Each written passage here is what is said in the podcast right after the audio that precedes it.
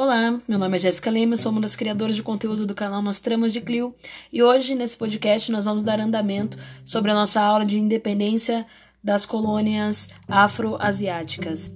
Então hoje, para concluir o nosso raciocínio do podcast passado, nós vamos falar sobre a independência da Índia. Isso mesmo. Para falarmos de independência da Índia, nós temos que nos lembrar do famoso Mahatma Gandhi. Quem era Gandhi? Gandhi era um jovem é, indiano que havia estudado direito na Inglaterra, então ele também era advogado, assim como Nelson Mandela. Gandhi volta para a Índia e percebe que a influência inglesa dentro do seu país ainda é muito forte e começa com um processo de busca da independência indiana muito diferente das outras nações.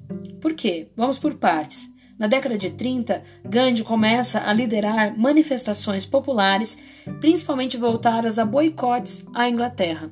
Ou seja, a Inglaterra já era uma nação industrializada e de muita força nesse, nesse sentido do comércio, é, enfim.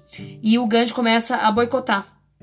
Ele começa a se negar a usar tudo que venha da Inglaterra e ele influencia os indianos a fazerem o mesmo, o que começa a causar não só prejuízos, como indignação também da comunidade inglesa.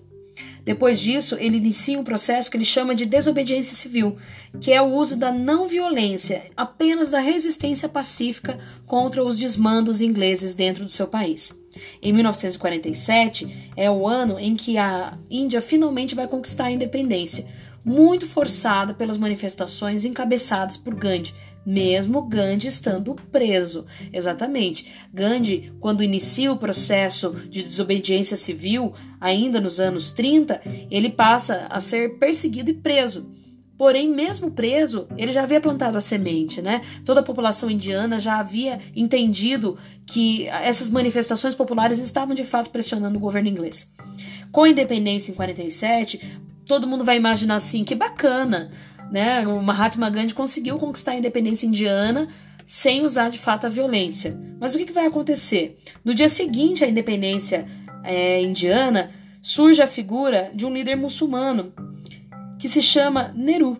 O que, que o Nehru vai pensar? Ele vai querer transformar uma região da Índia numa região para muçulmanos, porque o hindu e o islã eram as duas religiões que mais circulavam dentro da Índia. E qual vai ser a ideia? Um engenheiro inglês vai desenhar o mapa, digamos assim, né? Vai fazer o recorte territorial e vai surgir desse momento o Paquistão. O Paquistão se torna uma região única e exclusivamente para muçulmanos. Claro, se eu moro na região onde ficou estabelecido o Paquistão, um país islâmico, e eu sou hindu, eu tenho que sair da região do Paquistão e ir para a região onde ficou estabelecido a Índia, e vice-versa. Nesse processo de migração de muçulmanos e hinduístas, iniciou-se um processo de muita violência. Porque a religião é pólvora para guerras, né? Então o que, que começa a acontecer? Hinduístas e muçulmanos começam a agir de forma violenta um com o outro. Muitas mortes começaram a acontecer. E esse processo violento chega até o conhecimento do Mahatma Gandhi. E qual que vai ser a ideia do Gandhi? Gandhi passa a fazer jejum. Ele vai passar uma semana sem comer absolutamente nada, insistindo na pacificação das migrações. Ou seja, ele insiste que o seu povo tenha a capacidade de migrar, seja para o Paquistão ou que migrando para a Índia, façam isso sem a necessidade da violência. Essa, essa, esse processo de jejum do Gandhi foi totalmente é, divulgado, chegou até os seus é, vamos dizer assim, correligionários, né, as pessoas que, que acreditavam nas palavras de Gandhi, e de fato Gandhi conseguiu controlar essa violência nos processos migratórios. Aí sim, nesse momento, Mahatma Gandhi chega à conclusão de que a Índia se tornou independente, que tudo bem, foi feita a divisão né, entre Índia e Paquistão, que não era um desejo a princípio do Gandhi. Ele era a favor que as duas religiões convivessem harmoniosamente bem, mas como isso não chegou a acontecer, ele também ficou contente quando as, a violência entre os dois, as duas religiões acabou. Quando Gandhi sai né, do, do seu espaço interno ali de, de convivência para comemorar junto com o seu povo esse processo de independência indiana, o que, que vai acontecer? O que, que vai acontecer, minha gente? Isso mesmo, Gandhi vai ser assassinado. Isso mesmo. Quem vai assassinar Gandhi? O hinduísta radical.